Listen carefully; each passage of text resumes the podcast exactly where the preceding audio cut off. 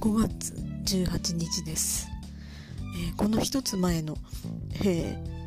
ー、何キャスティングは、えー、日にちを書き間違えておりました、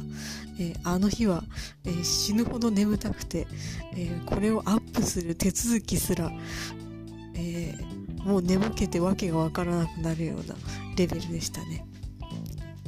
最近は本当に夜はもう死ぬほど眠たい日々が続いております。本当なんかゆとりがない、え話は変わりますが、え普段えー、職場ではずっとラジオを流しているんですけれどもラジオってなんかテレビとかよりもこうなんかリスナーに寄り添ってくれる感じがしていいですね。